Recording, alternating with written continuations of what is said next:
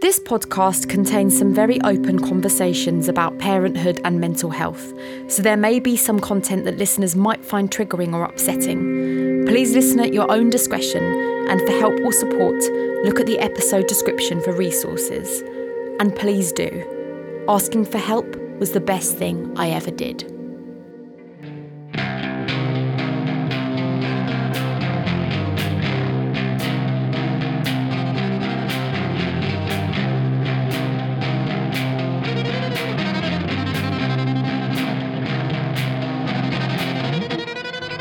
I'm Laura Dockrill, and this is Zombie Mum, a podcast that aims to normalise the conversation surrounding mental health and parenthood. But this conversation is not just for parents, for there are many ways to bring a small person into this universe, and each story is different. So, this is an invitation for all humans to discuss the human condition and its mighty resilience and power voices from the perspective of both parents and children for some empathetic, compassionate, heartbreaking, heartwarming real talk. Zombie Mum is that friend that gets it, that sits with you in the storm. I suppose I wanted to make the podcast I wished existed when I was recovering. Remember to subscribe to Zombie Mum so you don't miss an episode. And if you connect with what you're about to hear, please recommend to friends and family and review on your favourite app. On today's episode, I chat with Catherine Cho. Catherine Cho by trade is a literary agent, but when she experienced the same beast of an illness that I did, postpartum psychosis, after the birth of her son Cato, she picked up the pen herself and began to write. Her critically acclaimed, stunning memoir, Inferno, totally blew me away. There are so many parallels between Catherine and I. We're the same age, both year of the tiger, we live in the same area, our sons are the same age, so we were both unwell with the same rare illness at the same time. We even work in the same industry. So our memoirs releasing within months of each other, side by side, was a real comfort and felt very much like a Thelma and Louise moment. Yes, we were emotionally walking down the streets completely naked, but we were doing it together. I caught up with Catherine, where she talks to me from her home, pregnant with her second baby. Catherine, I am so happy to meet you. I know it's in these strange times, but we're pretty used to strange times. Yes. so I'm aware that not everybody who is listening would have read the book. So if you wouldn't mind, could you tell us a little bit about yeah. your pregnancy, maybe to begin with? Sure. Yeah. So I had a very uneventful pregnancy. I think, much like you, it, it was all pretty smooth. I mean, I had gestational diabetes, but that was really just kind of a minor thing. I was induced right before my due date because they thought that my son would be big. And I think this is common for most inductions now that I hear about it. It just took ages. I had so many membrane sweeps. They had to break my water. You just feel kind of miserable throughout. And um, I developed sepsis. And so I was on all this medication and things weren't progressing. And so I had an emergency C section, which I have to say is just going through it physically and psychologically. You're just in a state of shock. So I remember just being shocked. I was just like, okay, you know, like relieved that it was over, but then shocked when they were like, okay, this is like your baby. And because I'd had sepsis, I had to stay in the ward for an extra week. Like, um, just like you don't sleep, the constant like opening of the curtains, closing the curtains, it's so dystopian, you know, like, and like people are always checking on you and like, you know, have you fed? Have you not fed? And you hear everybody else in the ward, but you don't really know them. So you just hear them. You, you kind of know them by like what the midwives are saying to them. Um, and everybody comes in to give you so much advice. And you just, I, for me at least, I felt like an animal, just kind of like there to be naked and breastfeed my son or whatever. Um, and of course, recovering from a C section, which is, you know, also just like really traumatizing for the body. But I think not many people understand how quite hellish that ward is. Like, yeah. And I think in your description is bang on, like the curtains being thrashed open, hearing all these voices. Could you just describe a little bit more about that holding place? Because I was there as well after an emergency yeah. C-section. And when I describe it to people, people are like, "What?" I know it's. I think there are maybe like six or eight women in beds in this big room, and you're separated by curtains, like shower curtains, and the lights are always on I mean, they turn them off occasionally, but for whatever reason, nobody's sleeping. And then the partners are usually in a chair next to the bed. And so there's always going to be somebody like playing music. I remember somebody was playing music at 3 a.m. and I was furious.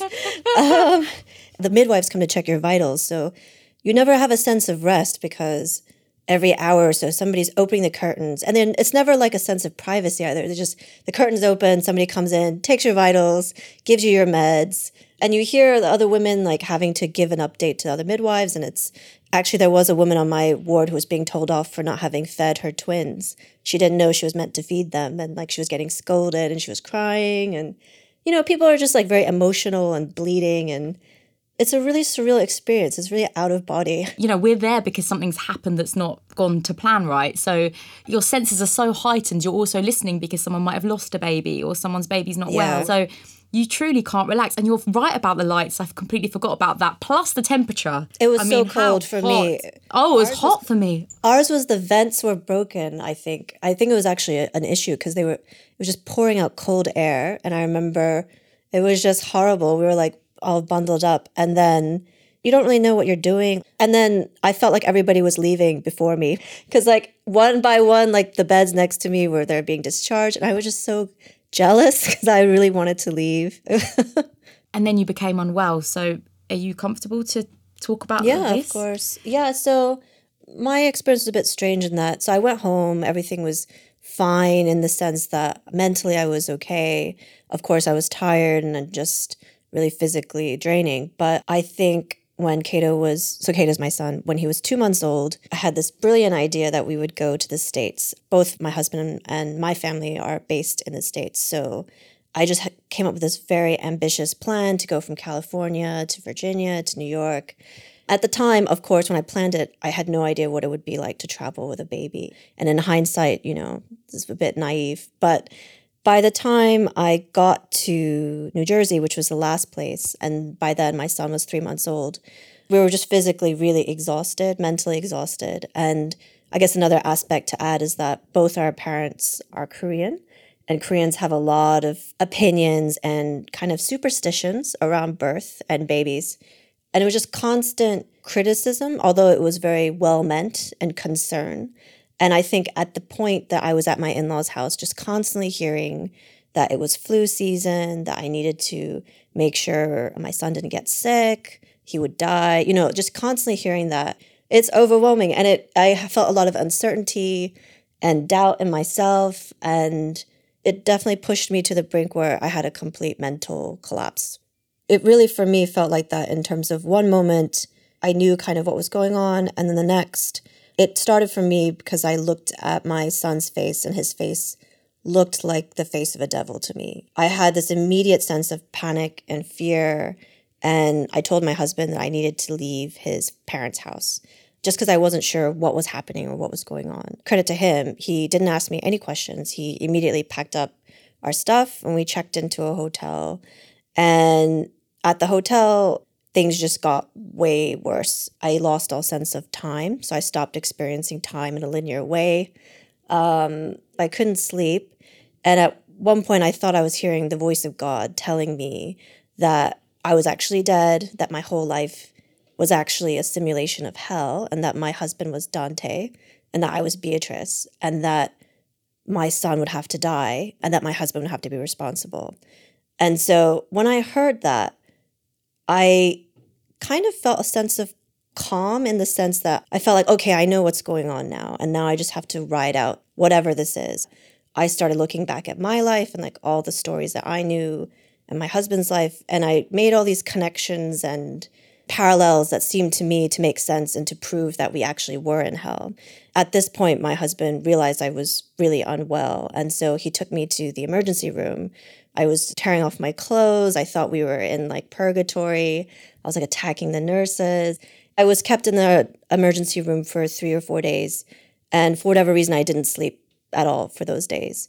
And eventually, they admitted me to the psychiatric unit. There's bits of my illness that I am now proud of, and I'm like, I feel you should be so proud of as well. That ferociousness, that and oh, actually there are strands in it that actually are logical, that are rational. Where if you are in a heightened state of danger, you might think of a get out. In your brain, you're under threat and terror. You think you're in hell. So you're actually making decisions that for you at the time, you think you're doing for the right mm-hmm. reasons. A lot of mental illnesses comes with this stigma and this idea that it's a weakness. Postnatal depression, we hear of so much. We don't hear so much of postpartum um, psychosis, but it's always sort of thought of as like a kind of really damp, tea stained pink dressing gown. We're kind of muted and the whole screen is really washed out and foggy actually, when you're in it, it's really ferocious and powerful. But even though you are scary, you're scared. Like you're the scared one. Yeah. That's so true. And so, um, the hospital experience. Did you know you were going to emergency services? Did um, your partner let you know? So he told me, but obviously, I think at the time I was so out of it, I didn't realize. And I think the reason I got triggered in the hospital room was he was saying we have to wait to see the doctors. And because I wasn't experiencing time in a linear way, to me, I was like, we're never going to see the doctor. We're just stuck in this simulation. I kept thinking we needed to exit, which I suppose is, you know, kind of ending things. And I just wanted to convince my husband that we really had to do it. I recognized that it was a hospital, but I thought it was just a fake hospital. Oh my goodness! So they thought the conspiracy had gone. yeah, because yeah, my poor husband was like, "Oh my gosh!" it's it's such a. Um, I remember my sister's um, boyfriend saying to me, "It was a really weird paradox because you thought we were talking about you all the time, but we kind of were talking about you all the time, but it was yeah, to like help." And I was like, "Is it like planning a surprise party?" He was like, "Yeah, a bit like a surprise party." Even when someone's giving you medication or telling you it's going to be okay, you go oh yeah, I know, but this is just the medication to give yeah. me the, it's a, it's a, and it's a constant trap. It really is. Yeah. God, that must be so scary. And actually, when I speak to psychosis wards, and they say that it's always, you know, Truman Show, Black Mirror, you know, you kind of these yes. threads are just constantly the idea of being conspired against is just so potent. And it's kind of a hero story, isn't it? That you believe this thing, and once I get everyone to believe me, and then we'll see the ending, and I'll be right. Yeah. then they'll all see. Then they'll know. yeah.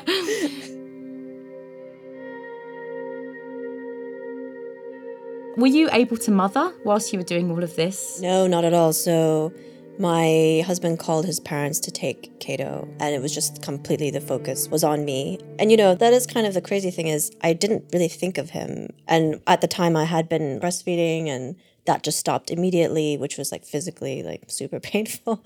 And I was just so lost in my own head. I really didn't think about him, I think, until I was heavily medicated in the ward and was able to kind of understand what had happened. And then the ward. So you yes. were hosp- hospitalized. I think it was around nine days. Part of the complication was I was in the US. They don't have mother baby units in the US. I didn't have health insurance, which meant I went to a facility for people who are on Medicare, Medicaid. So everybody was going through their own thing, you know, a lot of drug addiction, mental illness. And I think what I realized so much was that in the States, especially, there's this revolving door of patients who come in, they're treated for a bit, and then they're released, and then they just come right back. It was a very surreal experience because nobody had the time to like sit down and tell me where I was or who I was. Yeah, so I just woke up and just was like, what's happened and kind of had to figure it out as I went along. And amazingly, also, when I think you show up in a place like that, you just so quickly fall into line. You kind of learn what the rules are, you learn how things work, and you just kind of you just go along with it. You're actually making me well up. Actually, um, those first hours of just thinking, where the hell am I? I know you mentioned being in general psych um, as well. There's just nothing like it, and the falling in line. You're absolutely right. You don't know your destiny, how long you're going to be here for. So you think, I better get used to this place and go along with the rules. Yeah, totally. And it's not your expectation of having a baby. It's not that what people no. tell you it's going to be like.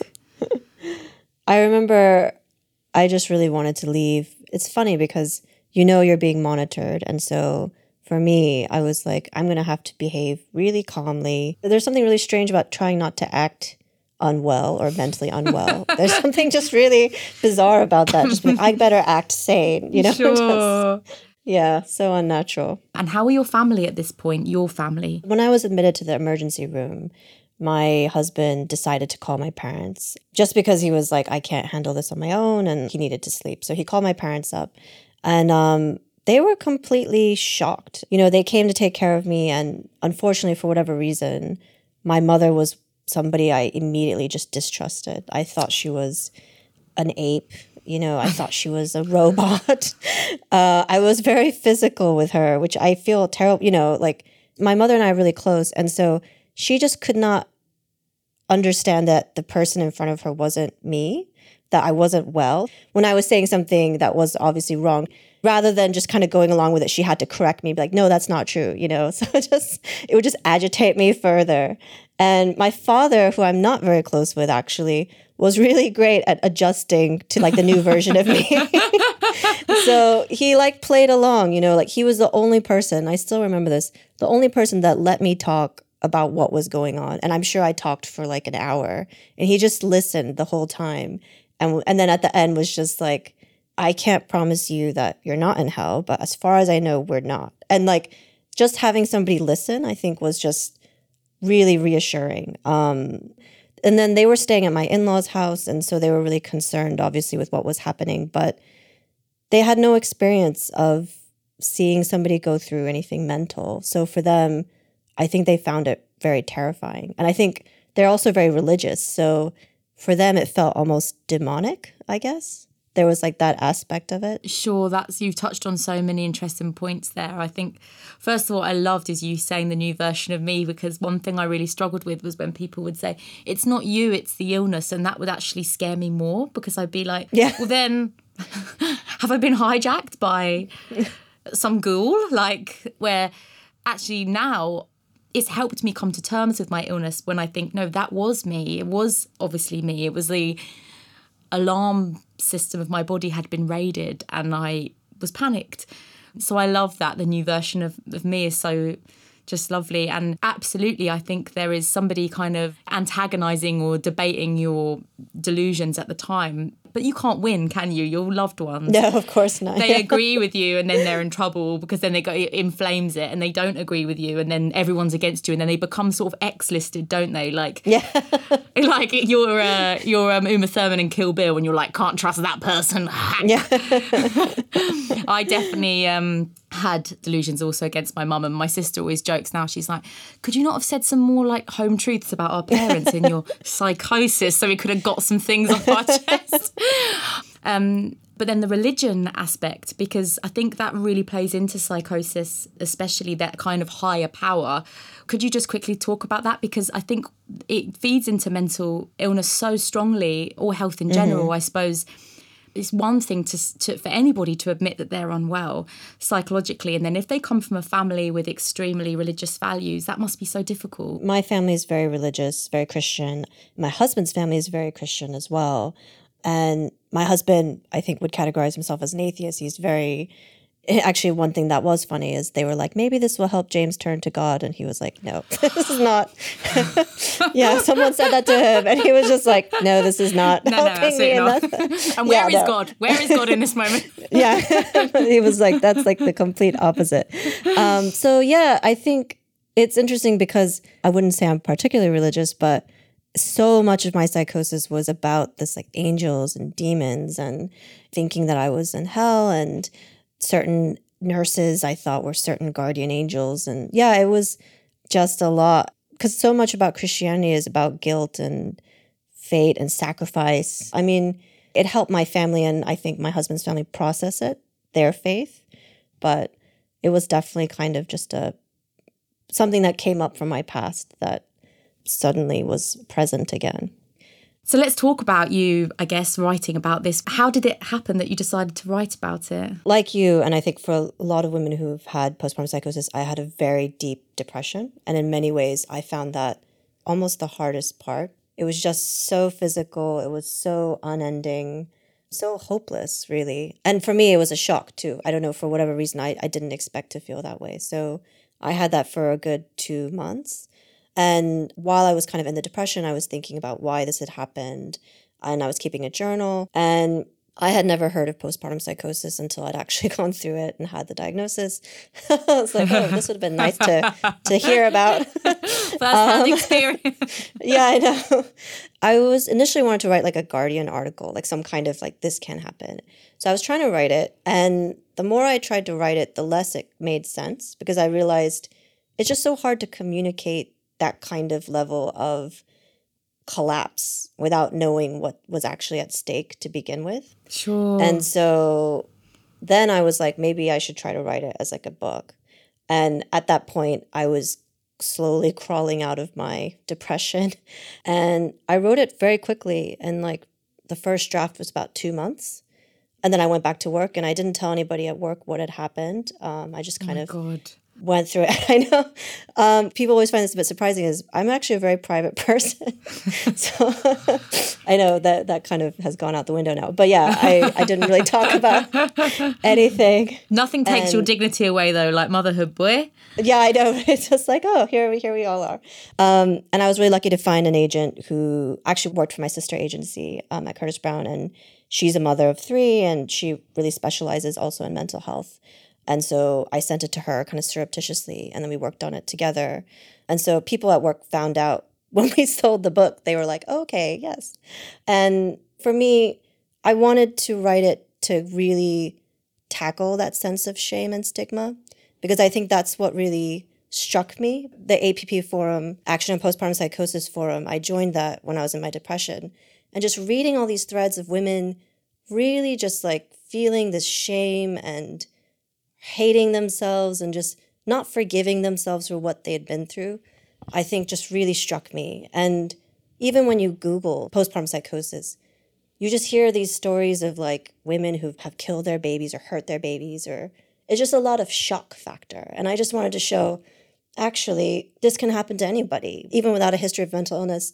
And so many women go through variations, obviously not to the degree that we've been through, but whatever those feelings, it's actually very common. You're speaking my language, babes. the shame was so big. I was like, I don't think I can do this. I don't think I can front this. And that's just so sad to think what you've been through. Anyway, what any parent goes through when they make a new person, however they bring a little person into this world, is strong is not even the word that you can't even use that. It's not about strength, just survival, getting through that Yeah. bit. But then to have gone through what we've had and then to feel bad for that. Very true.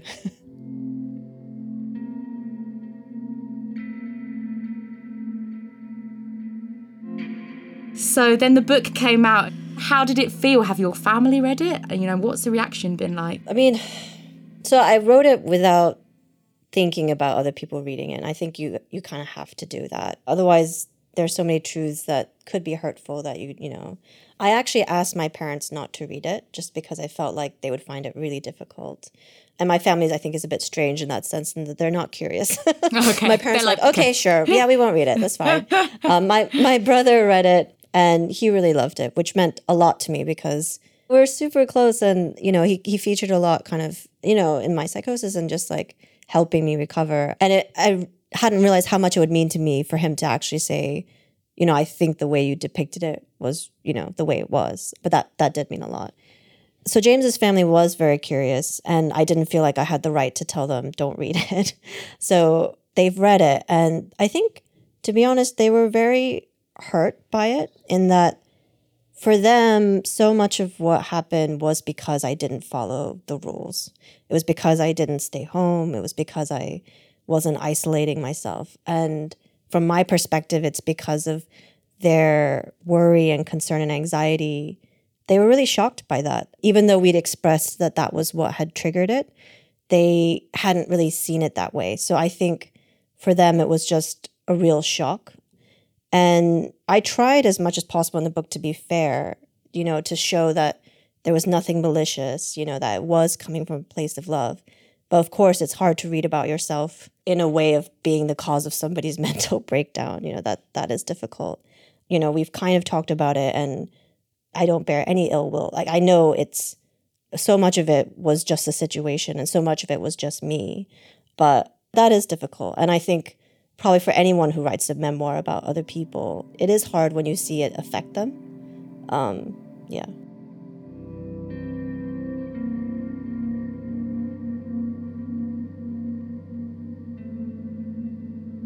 I just want to say now then, bring on to your amazing new news, which is that you're pregnant again. Oh, yeah. Congratulations, honestly. Thank you. Bigger than a book coming out. That's the most wonderful news is that after everything that has happened, and I don't want to use that word brave because whenever anyone tells me I'm brave for the book, I'm like, I shouldn't have to be bloody brave. This happened to me, you know? but that is a real fairy tale, is that you've gone on to have this experience and yet you've still you're making another baby it hasn't scarred you enough and that your your body and your mind have healed you. But also it's not like you're you know people go you forget about it oh no you don't forget about it babes. No. you truly don't forget about it Definitely but yet you've not. you've actually sewn it into the tapestry of yourself as a person and you're going on to do this again. I think it's really cool that you are. Oh, thanks. um so i guess how has your pregnancy been? That's my first question Yeah, well, it's very strange being pregnant in a pandemic. And I have to say, one thing it's made me think about is I would hate to go through psychosis during this time. I, I I, think. I, my heart breaks for all the women who are pregnant right now for the first time. I just think it'd be so difficult. the conspiracies would be off the chain Yeah. I, yeah, it just, oh, it would be horrible. No, it's been very uneventful. You know, I have the diabetes again. Um, I'm having a C section this time, um, which it's always funny because every time you see a new midwife, they just want you to explain why, and then they go through your notes and they're like, "Oh yes," you you you hear the moment when they scroll down to psychosis and they're like, "Okay, yeah, sure." okay you do you Uh, but. I've yeah, yeah, you did. but I've had to explain it like now like a dozen times. I think each time I've met a new midwife. Um, and after a while, you're just like, yeah, just please book the date. and the NHS has been amazing. So I have a perinatal team.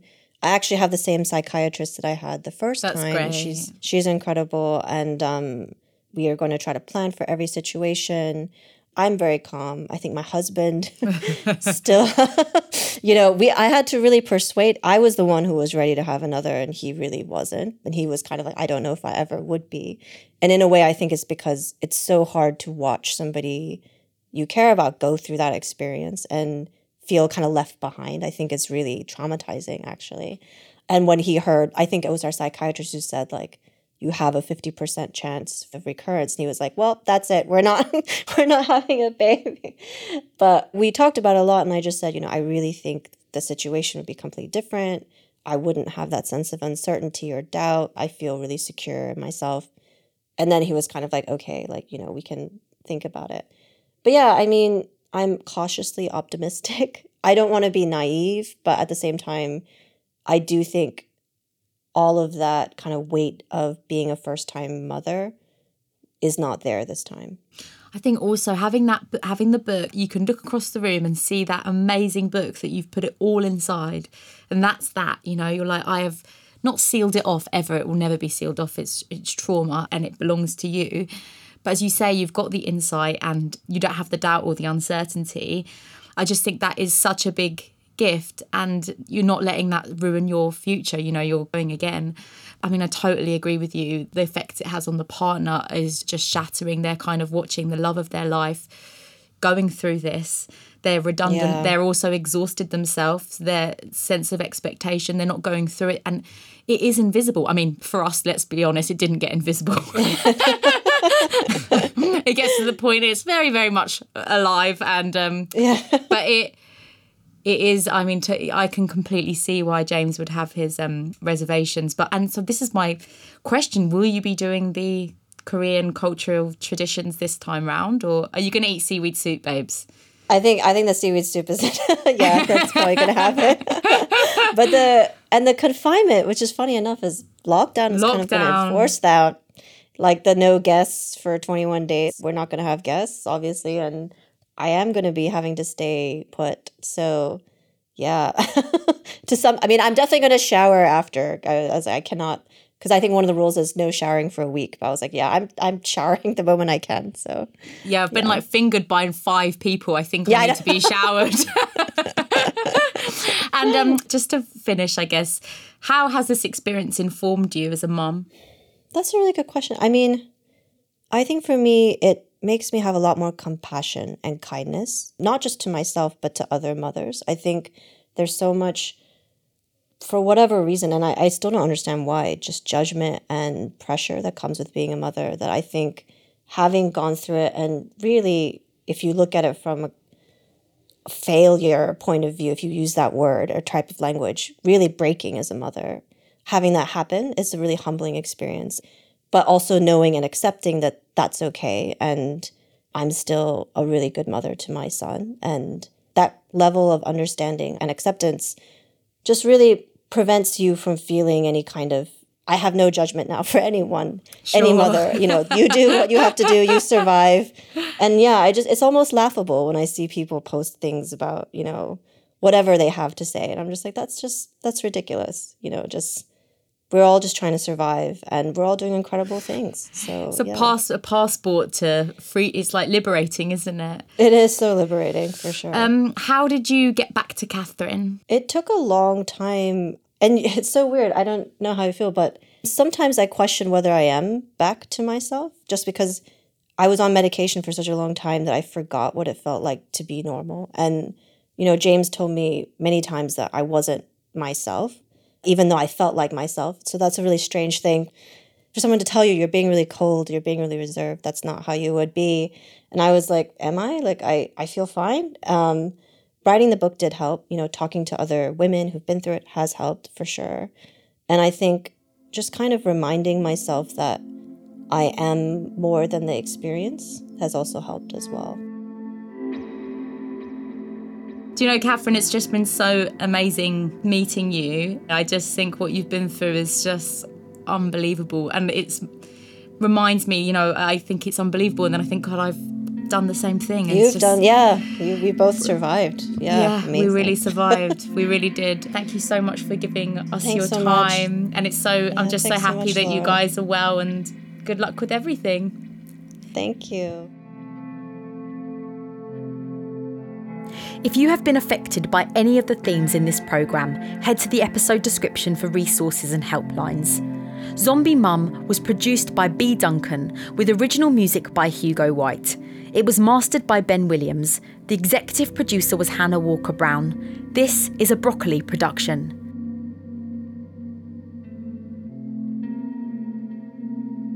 Next week, I'm talking to Joe Wicks. Here's a sneak peek from our conversation the more you practice just like reacting differently and having that moment to kind of just pause and breathe and respond differently, then it becomes like a bit more habit like, you know. And so you don't have to be that screaming parent or shouting and slamming doors and running away when things get tough. And that's kind of like what I would have done as a kid. And I really know the importance of like demonstrating um, emotional control in front of Indy. Like, so I don't want to scream and shout and react angrily because it, it means that she's going to think that's okay. And so I'm really conscious that you are. You are teaching them right now how they're going to interact as adults and what they're going to tolerate and think's normal. And so that for me is always on my mind. I'm always thinking about how Indy's perceiving me and how she's learning what the world should be like. And so, yeah, that really motivates me to want to learn and be the best dad.